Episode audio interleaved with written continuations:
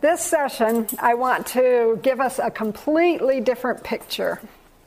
God wants to use women in any way we can be used, okay? We've talked about the spirits of darkness in the last session, about how uh, there is an agenda out there and some of the ill effects of the spiritualism on the feminist the- theosophy and theology of the day, how that is somewhat influencing our church. But right now, I want to completely shift gears and I want to talk about women ministering in the remnant church and show some of the beautiful examples of different people that really have worked for the Lord and been wonderful soul winners and um, evangelists and people. Okay, so let's, before we begin, I would just like us to bow our heads to pray. Dear Heavenly Father, thank you for needing your people. You could finish this work with just angels. You could have just not needed any of us. But thank you that we can have a little part to play in your large plan.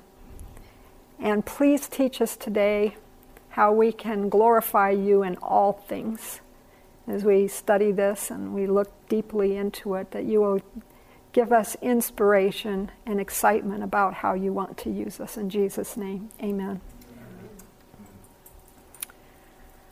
My first question to you is What is in your hand? What unique gifts has God given you? He will give you matching opportunities to serve Him. If you have a child in your arms, that child can be a means of reaching other people and other persons, other mothers, other families. What is in your hand, God will use it. So the de- today, the devil gets us going and coming. Spiritualism, as we saw, messes up the roles and makes women dissatisfied and confuses us on scripture and so much more that we just got through talking about in our last session. And unfortunately, to my great grief, we all must agree that there have been abuse and misrepresentation of men's leadership. Um, Unfortunately, sometimes you have a man that does not lead, that is what we would call a wimp. And sometimes women need to stand up and help in any way we can. And this is one of the gr- great griefs is that men are not being men and are not being the leaders that God wants them to be. Besides being wimpy, on the other extreme, you have those that are very, very dominant and abusive and have hurt women through time, and this has so damaged God's kingdom because people that are overly uh, dominant and angry and and physical and all these things, it only furthers the devil's agenda. And so, uh, abuse and misrepresentation. And some people, they just get so sick of all this question, they throw up their hands and say, just forget it. I don't want anything. Don't count me out. Then the other thing is that God uses women, but all the talent that women have, they are so incredibly busy have you noticed that people just seem busier these days than they ever have been?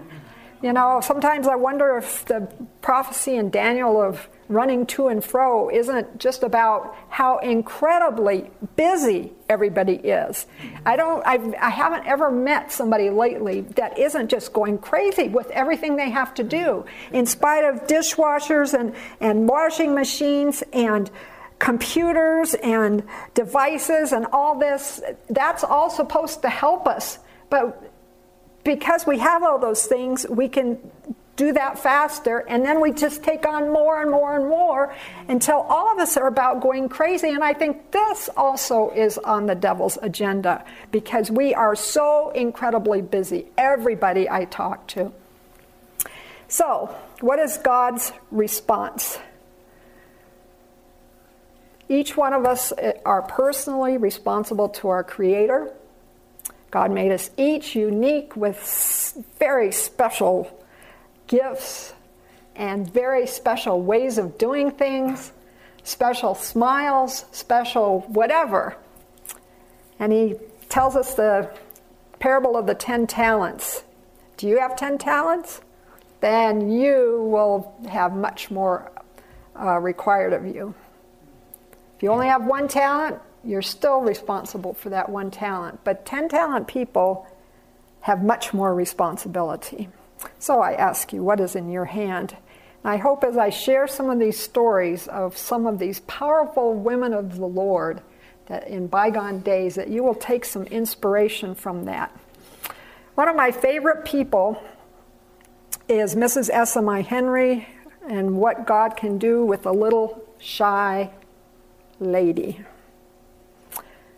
She was a little girl out on the plain. Her father was a itinerant pastor that went from town to town doing his pastoring jobs. And she was very, very close to her father. In her biography, it tells of how she would jump up onto his, eh, right by him in his carriage. And as they would ride around, along, her father would teach her from God's Word, taught her how to read right out of the Bible.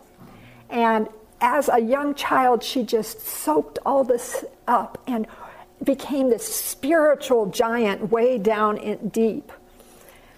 Uh, as she got into adulthood, she uh, married uh, Mr. Henry, and they had two children. And Mr. Henry died. Um, he went off to war, the uh, Civil War, came back, and was an invalid from, from then on, and eventually died. And here was Mrs. Henry with these two children, no way to support herself. And in those days, there was no welfare society like we have now. But she began using what was in her hand and began writing. And she wrote poetry, she wrote articles, she sent, wrote books, she sent these all off to publishers, and she was able to su- uh, support her tiny family with, with her writing abilities. Well, one day she tells about how she and her son were, well, she, her son didn't know she was following her. Her son uh, was going down the street, and her, the mother noticed that he was going in this certain building, and she looked over there and she said, What is that building? And she had never even noticed it before and it had these kind of swinging doors. And she went over there, and it looked like a repulsive building. And she went over and looked, and here this little boy went in there. Her precious boy went in there, and she walked in. And so she said, Well, I'm mother. I can go check on what my child is doing.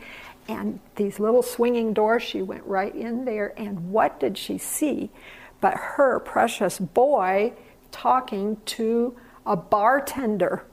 And the bartender was saying, Here, and he was holding out a dish of dirty candies to her precious boy and trying to entice him to like this place. She said everything in that room was so repulsive she could hardly stand it. It smelled bad, it looked dirty, it was terrible.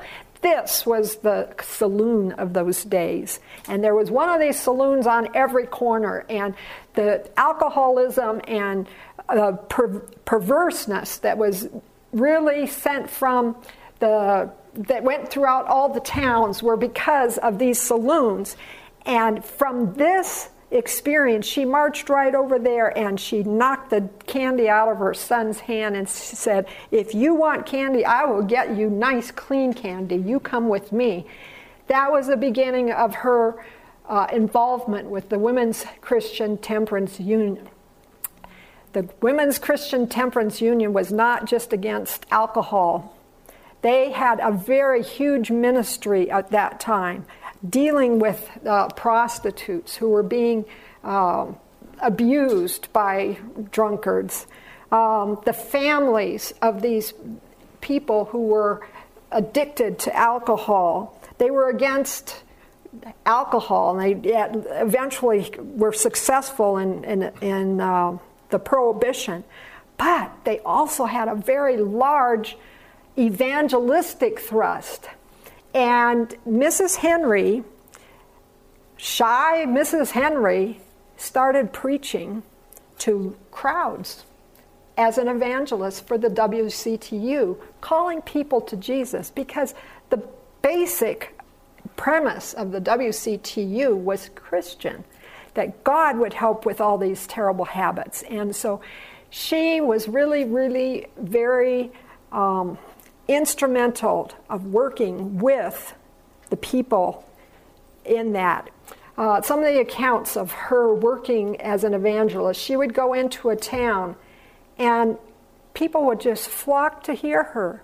She would have 300, 500 more people uh, in, the, in these areas. And when she would have a call, people would come down, their eyes streaming, they would be weeping and giving themselves to the Lord, and the whole place would, would have a revival. She was a woman of the Word, and as she studied the Word, she obeyed the word. And she longed to share Jesus with just everybody. Well, Mrs. S.M.I. Henry didn't know anything about Seventh day Adventists. She was a very fine Christian lady, but she didn't know about Adventists. But as she got older, her health began breaking down till she was a total invalid. She was in a wheelchair, she couldn't go anywhere, and her family brought her to Battle Creek Sanitarium. Okay? Battle Creek Sanitarium was known all over the country as a, a, a place where um, people could get better. And so, in hopes that she would get better, they brought her to the sanitarium, and she was under the care of Dr. Kress, the, the lady Dr. Kress, and of course, superintended by Kellogg himself. And so, this very famous woman evangelist is now in the Battle Creek Sanitarium, an Adventist sanitarium. And in her book, How the Sabbath Came to Me, it's a, just a beautiful book, her testimony of how she became a, a Sabbath keeper. She said, as the first Sabbath came, the Sabbath blessing descended on the whole sanitarium and there was a Sabbath peace that permeated the place. Don't you wish all of our institutions had that same kind of peace that, that descends with the Sabbath day? And she was so amazed. Here she had been a woman of the word. She knew the Bible from beginning to end, and, and, but yet she had never in all of her life studied about the seventh day Sabbath. And she st- started studying it and she saw that the Bible was very plain in what it said that the seventh day was the seventh day. And she said, Oh my. And then this huge battle started raging in her, her heart. Should she do this? What would her family say? What would all of her WCTU colleagues say? And all these things. Mrs. Henry, bless her heart, began keeping the seventh day Sabbath and became a Seventh day Adventist. One day, she was asked by the sanitarium staff to come to an, an anointing service. And they surrounded the, the person that they were anointing and they were uh, praying for God to heal this person. And God put a thought in her head ask for healing. Now, Mrs. Henry said she kind of resisted it, but then she began praying, and then she asked the rest of the group. And Mrs. Henry rose up from her wheelchair that day, healed because of praying for this other person, and she became a Seventh day Adventist that was now mobile and could now speak and could now have an impact. Well, Mrs. White was actually um, in Australia at the time. Mrs. Henry and Mrs. White never met because Mrs. White was in Australia, but you know, they were good at writing letters back and forth. And pretty soon she heard that this great woman had joined us. And Mrs. White was so happy that now we would have somebody that had a vision for the our homes of our church and could make an impact on the, the women of our church and make them strong for the Lord. And uh, Mrs. Henry and Mrs. White began having this uh, beautiful correspondence back and forth. And Mrs. Henry wrote Seventh day Adventist women needed to be taught how to work. They need to be set to work and made to feel responsible. And Mrs. White concurred with this, and the correspondence between the two women is just beautiful because uh, Mrs. Henry is a good writer, Mrs. White is a good writer, and both of them share this, this great urge that the women of our church. Pretty soon, Mrs. Henry gets put out on the, the camp meeting circuit, and so she's going to all the different camp meetings sharing about um, what God has, uh, her experience. And because she had such a depth of, of Christian experience, women would begin coming to her and well what about my henry? What about you know give me all the and she became a counselor. And she realized that really the women of our church needed something. And she began a weekly column in the, uh, in the Review and Herald. And it was called A Woman Ministry. Okay? Um, she, it, it, was a huge section of the review, sometimes a whole page, sometimes a column and a half, sometimes, uh, but, and Mrs. White's letters would be sometimes two, two uh, pages. And then Mrs. Henry was asked to give a sermon to the General Conference Assembly in 1898, all about a woman's gospel ministry. And she has a small book called A Woman Ministry, which is wonderful. If you ever have a chance, uh, you see it in a secondhand store or something, snap it up right away. It, it's just a, a, marvelous little book. Um, I actually went to um, Andrews University Library back when I was studying this, and I Xeroxed the whole thing and had it bound myself, so I have the Xerox copy. In the correspondence back and forth between Mrs. White and Mrs. Henry, Mrs. White told Mrs. Henry, address the crowd whenever you can. Hold every jot of influence you can by any association that can be made the means of introducing leaven to the meal.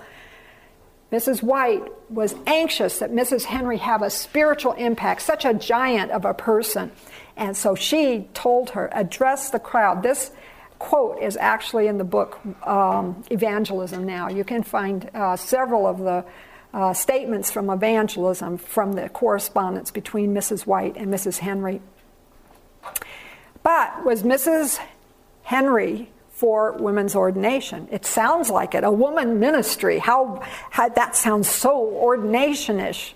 But no, Mrs. Henry was not for, she was in for every woman becoming a minister in her own home and in her own environment and in her own neighborhood and working with everyone around.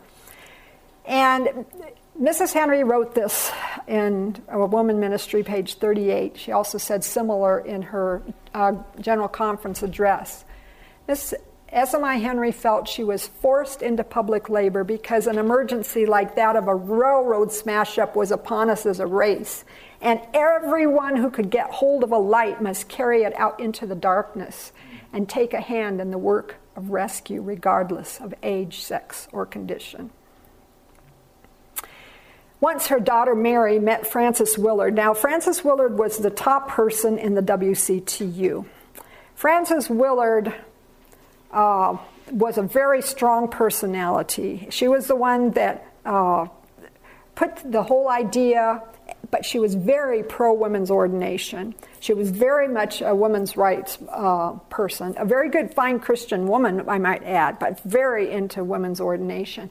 And so Mary uh, SMI Henry's daughter, was talking to Frances Willard once. And Mary said in her uh, biography to about her mother, she talked with enthusiasm about the wonderful opportunities for girls of my day and sounded my mind as to any latent ambition I might have to study theology and help compel the ministers to let women into their ordained ranks. Okay, so Mrs. Here's Mrs. Uh, Miss Willard working on Mary here. But what was Mary's response to that? And it's from uh, her biography of her mother. Uh, but I shared my mother's views as to the sphere of woman, and my whole child being shrank from the thought. Okay? That tells you that Mrs. Henry was not for ordination. She was not for pushing women out of the, the I mean, put, putting women into the pulpit and pushing men out. This was definitely not her thing. And Mrs. Henry today is used as an example of a woman who made a great impact in our church, and that's very true. But you have to realize that ordination was not part of her, her ideal. All right, quiz time. This picture here, do you know anybody know who that is? Can y'all see it? Does anybody know? No. No? Nobody knows? Okay. Gone back in time. How about if I tell you who that man is? Henry. Nope. Nope. That is A.S. Maxwell, Uncle Arthur. Okay? That is Uncle Arthur. Arthur S. Maxwell. Yep.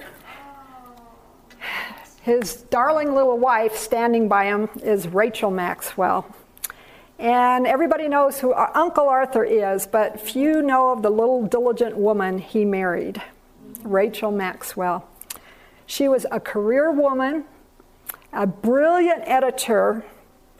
Uh, he was attracted to her there uh, working at the press there in England, and she was one of their finest editors, I understand.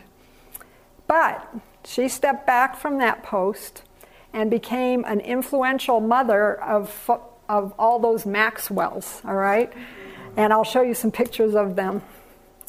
And since A.S. Maxwell, her very popular and important husband, was always gone, the children share that it was really mother who raised them, who reared them for the Lord, and instilled in them all the things that they learned later on. I talked to uh, Stanley, his their grandson, and have gotten some of these pictures from the family. So here's a picture of them in later years. You can see over on the left Malcolm and Mervyn. Mervyn and Pauline, these two I know very well because they uh, were members of our church. This is Stanley Maxwell. He writes all these exciting stories about prisoners and, and uh, everything.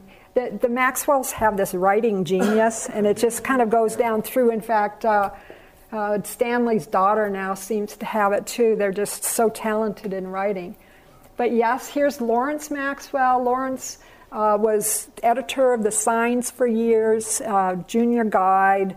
Graham, of course, who was at Loma Linda University, and then, of course, Malcolm, who was at PUC. Um, Maureen, I believe, wasn't she like a doctorate at Loma Linda in nursing, something? Um, and I'm sure all of them are really important, but I don't know all, all the histories of all of them. But just to show that the influence of a mother is very, very important, okay? And probably my kids will never uh, be famous like all of these people are, but every one of us have the opportunity of shaping a, a tiny child in the ways of the Lord and sharing and rearing these child, children for the Lord. But you know, A.S. Maxwell, her husband, was the one that everybody knew. you know, Uncle Arthur. He was such a wonderful author, and we still use the bedtime stories and, and all the Bible stories and all that. And nobody knows what a p- powerful, wonderful, intelligent woman that he married. But yet, she was the one who really um, shaped these children, but was happy living in the shadows. Now, sometimes we uh, think, oh, I have to get all the credit. You know, I wrote this, I know, I need this, and whatever. But there's really nothing wrong. And I just want to say it's not it's, it's something that all of us struggle with. It's a self thing. It started in the beginning with Lucifer. We think we need credit for everything we do, and we need to be first, and we need to go up, and it's just part of sin, really, in our hearts. But there's really nothing wrong with living in the shadow. There's comfort and shade and protection. Psalm 91 tells us that the, we all need to live under the shadow of the Almighty. And there is protection, there's angels, there's, there's beauty there. And since all glory goes to God anyway, who are we? Amen. Why do we need credit for anything? Amen. It's, it's easy for us to sit in a meeting like this and say these kind of things.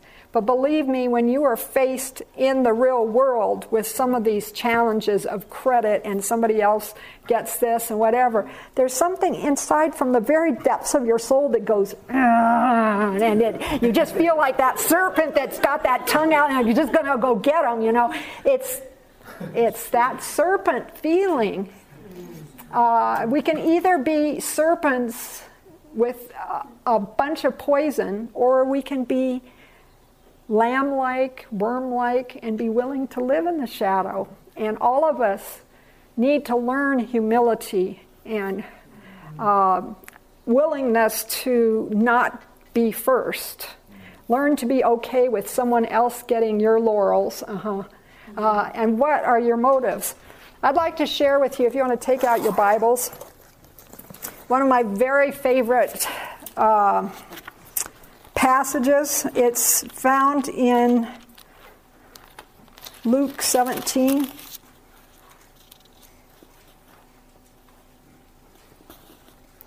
It's not a, not a common one. People don't talk a lot about it, but it's the story of the unprofitable servant. The apostles, uh, so we're going to Luke 17, verse 5, and the apostles said unto the Lord, Increase our faith realizing that faith is the whole essence of where we're going and why we're in this world, and that it's by faith we are, we are saved. We all want to have our faith increased. And the Lord said, If ye had faith as a grain of a mustard seed, something tiny, ye might say to the sycamore tree, Be thou plucked up by the root, and be thou planted in the sea, and it should obey you. Then he goes on with my favorite parable here. But which of you, having a servant plowing or feeding cattle, will then say unto him by and by, when he come, is come in from the field, Go and sit down to meat? And will not rather say unto him, Make ready wherewith I may sup?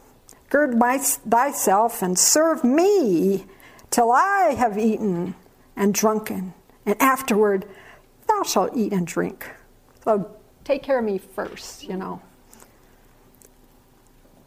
Then, verse 9, does the master, doth he thank that servant because he did those things that were commanded him?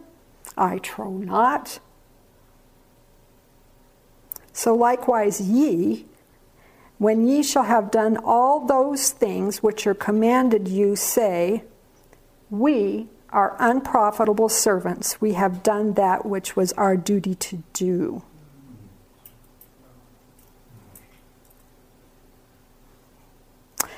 Jesus takes the occasion to use a kind of a a bad boss, might, might you say, to teach a, a, deep spiritual lesson. Here's this boss that says, you know, me first. I got to have it all. You, you know, you've been working out hard all day, but go make my dinner. Has all of his things that he's telling him to do, and the servant does it. The guy never even says thank you. But instead of being bitter, this person says, We are unprofitable servants. We have done which is our duty to do. And really, the kingdom, you know, Peter Gregory talked a lot about the kingdom this weekend. The kingdom is not made out of fancy kingship, but going low and being willing to live under the shadow of the Almighty and under the shadow of anybody that casts their shadow over you. We can live sweetly, gently, thankfully, and know that through this experience, God is teaching us great and important things. So, many talents means tireless labor. If we, he is asked, he will supply. If we've submitted all, we must learn to trust him. He will never ask us to do more than we are able to handle. As the will of man cooperates with the will of God, it becomes omnipotent. Whatever is to be done at his command may be accomplished in his strength. All of his biddings are enabling. I love that passage, don't you? If God asks you to do something, He'll give you everything you need to accomplish it. And it's a beautiful thing. We have another woman that I want to take a quick look at. Her name is Hetty Haskell. She was a woman of many talents, very brilliant lady.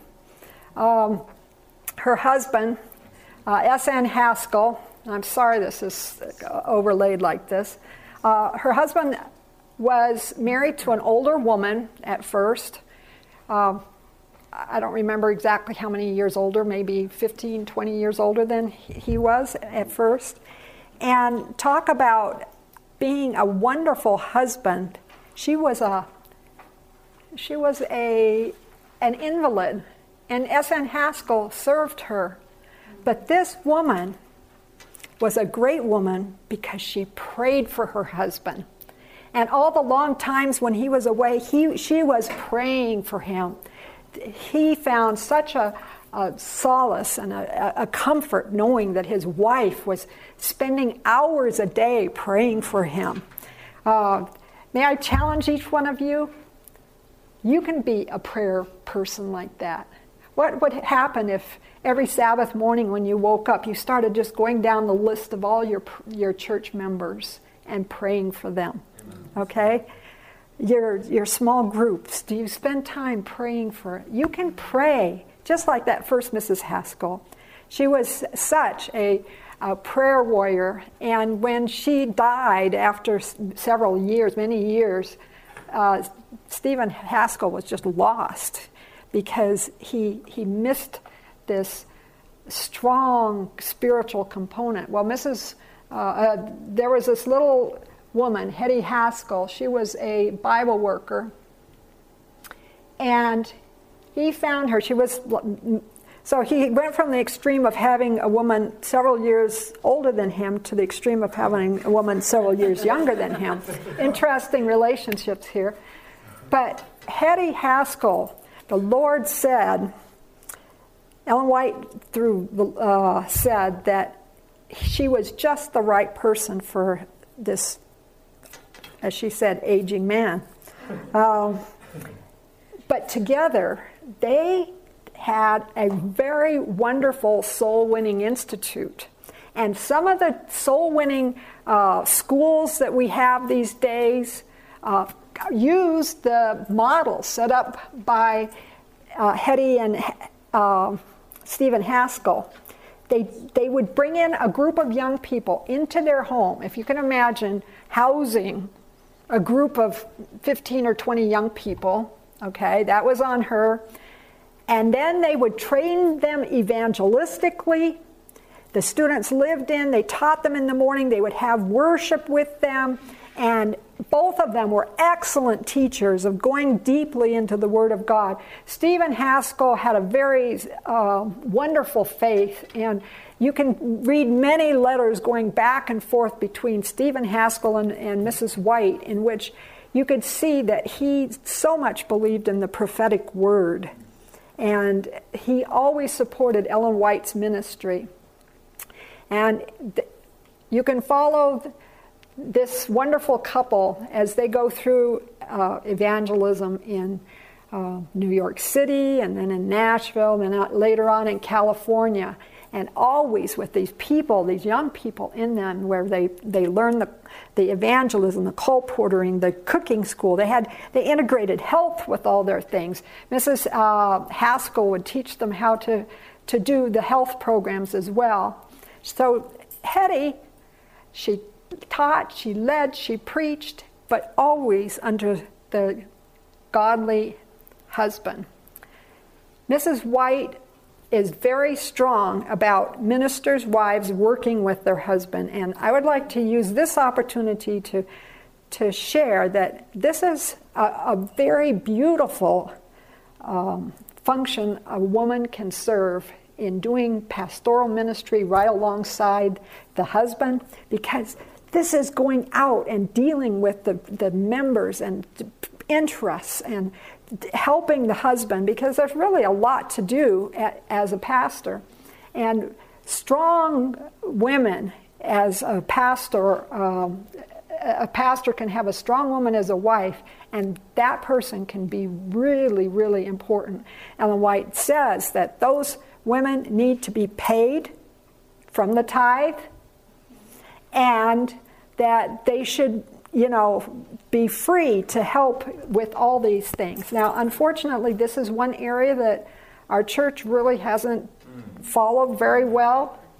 Um, if we had been maybe more faithful in, in, in our payment down through time, it would be less of a rebuke to us because unfortunately, we, we did not do that right. We have not d- done that justly. And when people have had to sue in order to get right payment, sue the church, that, that's a very sad thing for us. But it, it has happened.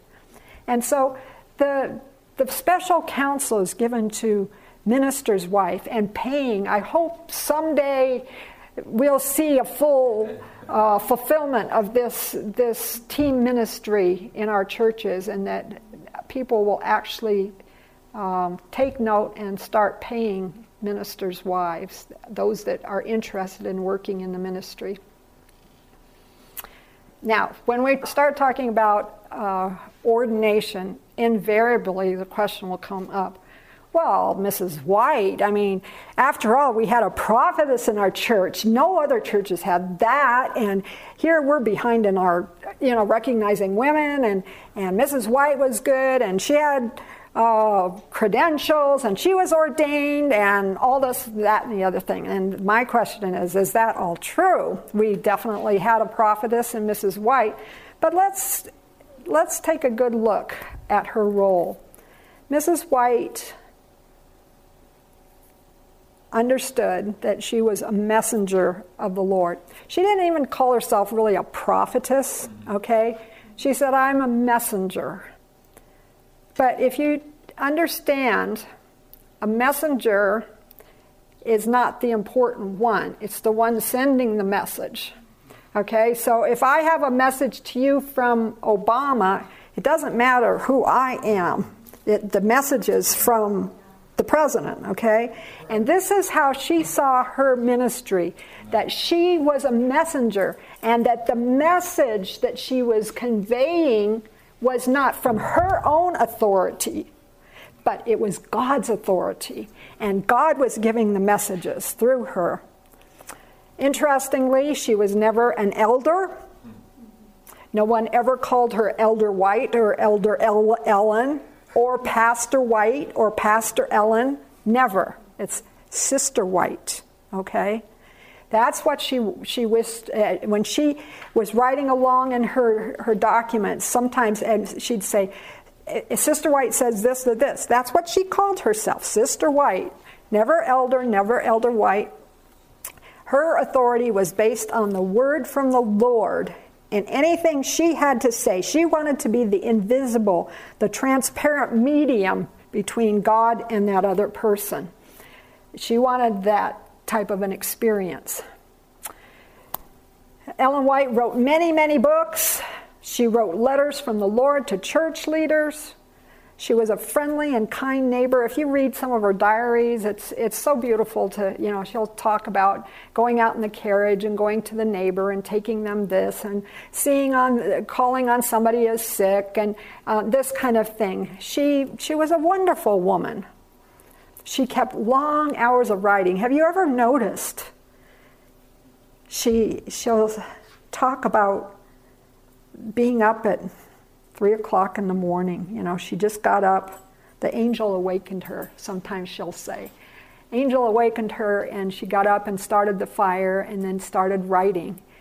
And truly, that is a quiet time of day where all of us can grow in the Lord, you know. But she kept long hours of writing. She spoke publicly.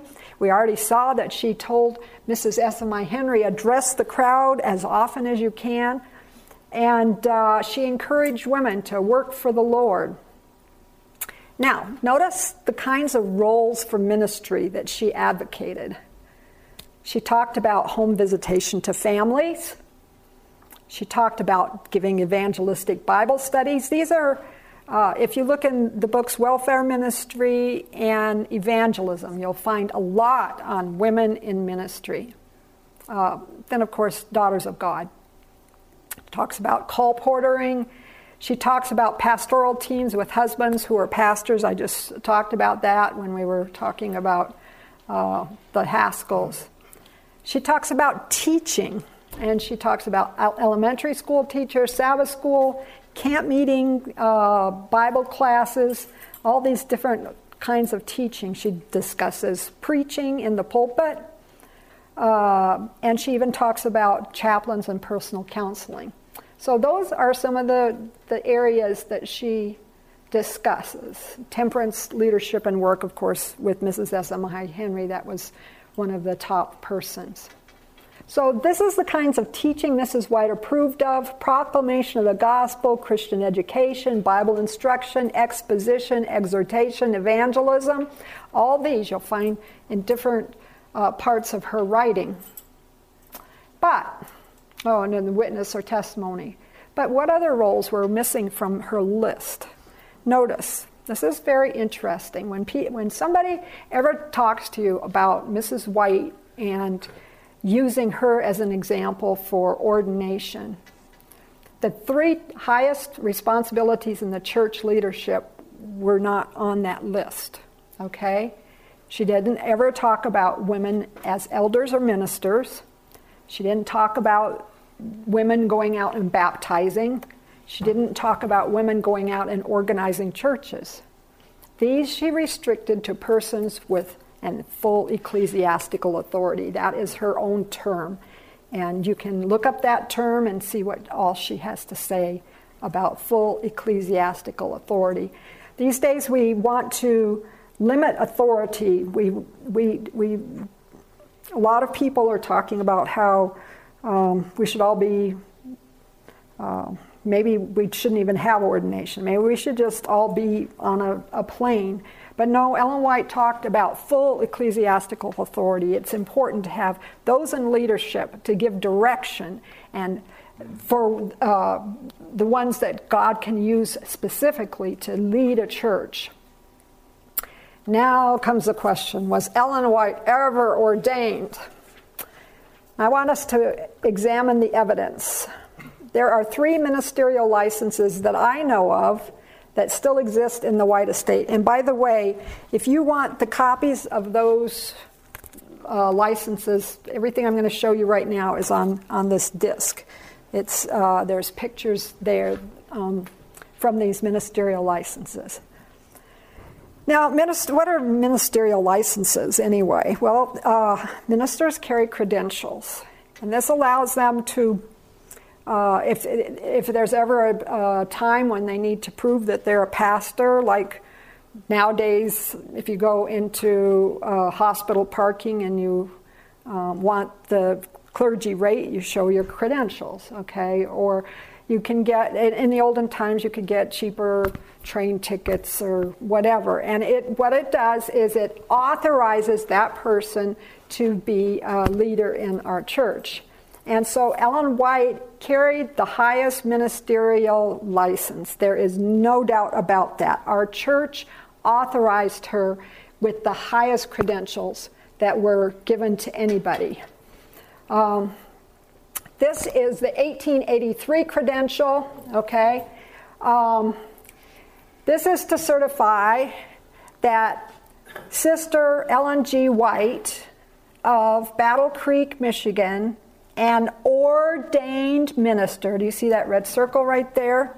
In good standing in the Michigan Conference of Seventh day Adventists and is authorized to perform the duties of said office for the conference year commencing October 1st, 1883, and then it has names, etc. Okay. So sometimes somebody will say, well, look at, see, it says she's an ordained minister. That's the end of the, the discussion right there. So, was she ordained? We have another credential, 1880. Oh, here, this is, I just uh, blew it up down here so you could see a little bit better what it actually says. 1885 credentials. This is to certify that Mrs. E.G. White of Healdsburg, California, is a, an ordained minister of Seventh day Adventists and is authorized to perform the duties of said office for the conference year, December 1885, by the order of the conference. Now, this one is a very interesting one because from where you're sitting, it's a little hard to see. But if you you can get down close, you see that each little letter, O has a line through it, R has a line through it, D has a line through it, A, each, each letter is, is knocked off. It isn't a straight line through it, but each little letter is.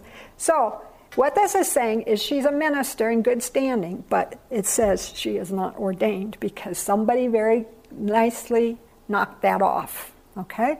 1885. This is after 1883, saying she was an ordained minister. So 1885, she was an ordained. Now, 1887, we again have the same thing that Mrs. E.G. White of Healdsburg, California, is an ordained minister in good standing in the General Conference of Seventh day Adventists and is authorized to perform the duties of said office for the conference year commencing November 1, 1887, by order of the conference. And you got G.I. Butler and Uriah Smith, okay? Now, this one, there's no little lines through that, okay? It says ordained minister. So, what do we make of all this? You know, 1883, ordained. 1885, not ordained. 1887, ordained again. So was she unordained in 1885? Or, you know, did somebody just not mark through? Was Ellen White ordained? This is a puzzle. But there's something that is very, very clear to answer this question, okay?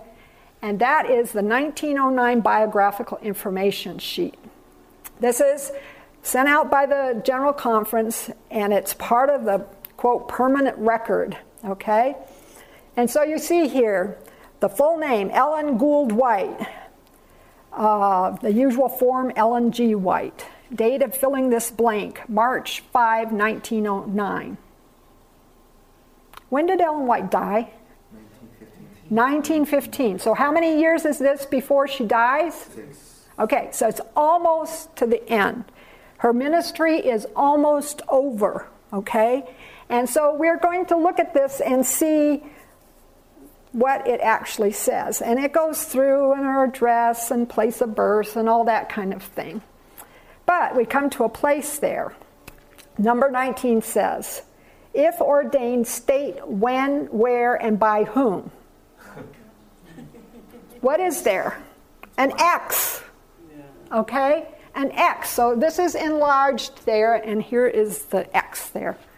Okay, so nothing. An X.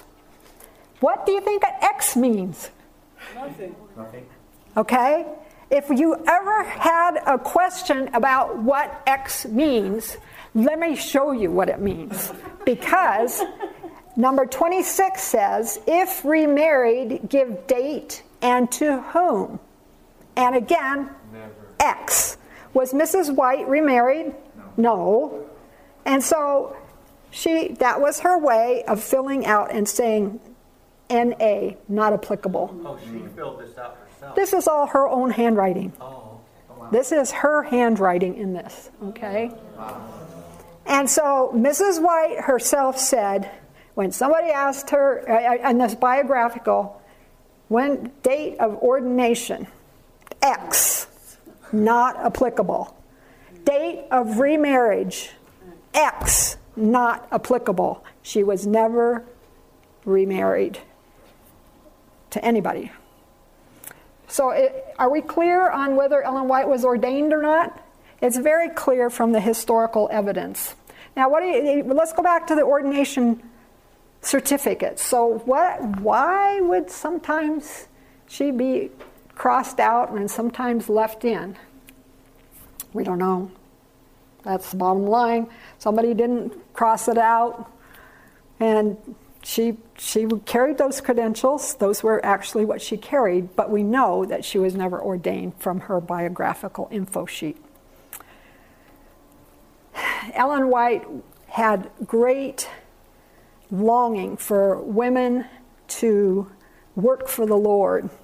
And notice what she said in welfare ministry women can, in, can do in families a work that men cannot do, a work that reaches the inner life. They can come close to the hearts of those whom men cannot reach. Are women important to God's ministry? They are. They're very essential. They can reach a whole segment of the church or the public that men can never reach. Yes, women are very important.